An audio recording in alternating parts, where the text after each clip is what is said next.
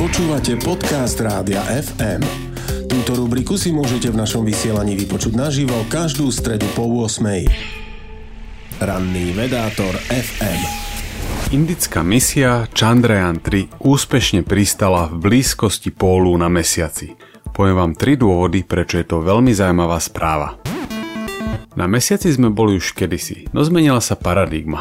Cieľom je teraz to robiť lacnejšie. Keď na mesiaci pristávali Američania, NASA dostávalo obrovské množstvo peňazí.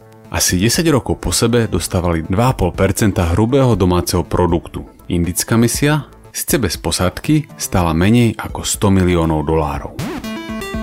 Po druhé, spoznávanie mesiaca má rôzne štádia.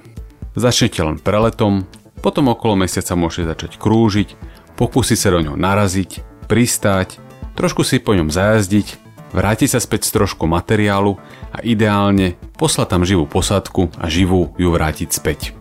Keď si zradíte krajiny podľa toho, čo všetko sa im už podarilo dosiahnuť, tak na prvom mieste sú samozrejme Spojené štáty americké, ktoré na mesiac úspešne dostali človeka a potom ho vrátili späť.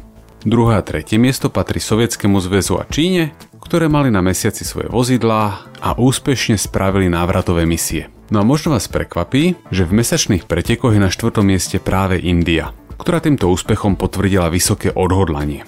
Už jej zostáva spraviť len úspešnú návratovú misiu, no a môže premýšľať o pristávaní na mesiaci. Tretí dôvod, prečo je táto misia zaujímavá, je práve miesto, kde sa uskutočnila. V blízkosti pólov. Do kráterov, ktoré sa na tomto mieste nachádzajú, totiž vôbec nesvieti slnečné svetlo. Je tam obrovská zima a nachádzajú sa tam zbytky vody vo forme ľadu. Tento ľad môže byť využitý pri budúcich misiách, či už ako užitková tekutina alebo dokonca ako forma paliva. Kým vesmírne preteky medzi Amerikou a Sovietským zväzom boli súťažou s dvomi účastníkmi, dnes sa na mesiac chystá minimálne 5 rôznych krajín. Dúfajme, že to bude priestor na globálnu kooperáciu a spoluprácu. Vesmír by nás mal spájať. Ranný vedátor FM Počúvali ste podcast Rádia FM. Stream, živé vysielanie a playlisty nájdete na www.radiofm.sk. Rubriku Ranný vedátor FM si môžete vypočuť naživo každú stredu po 8.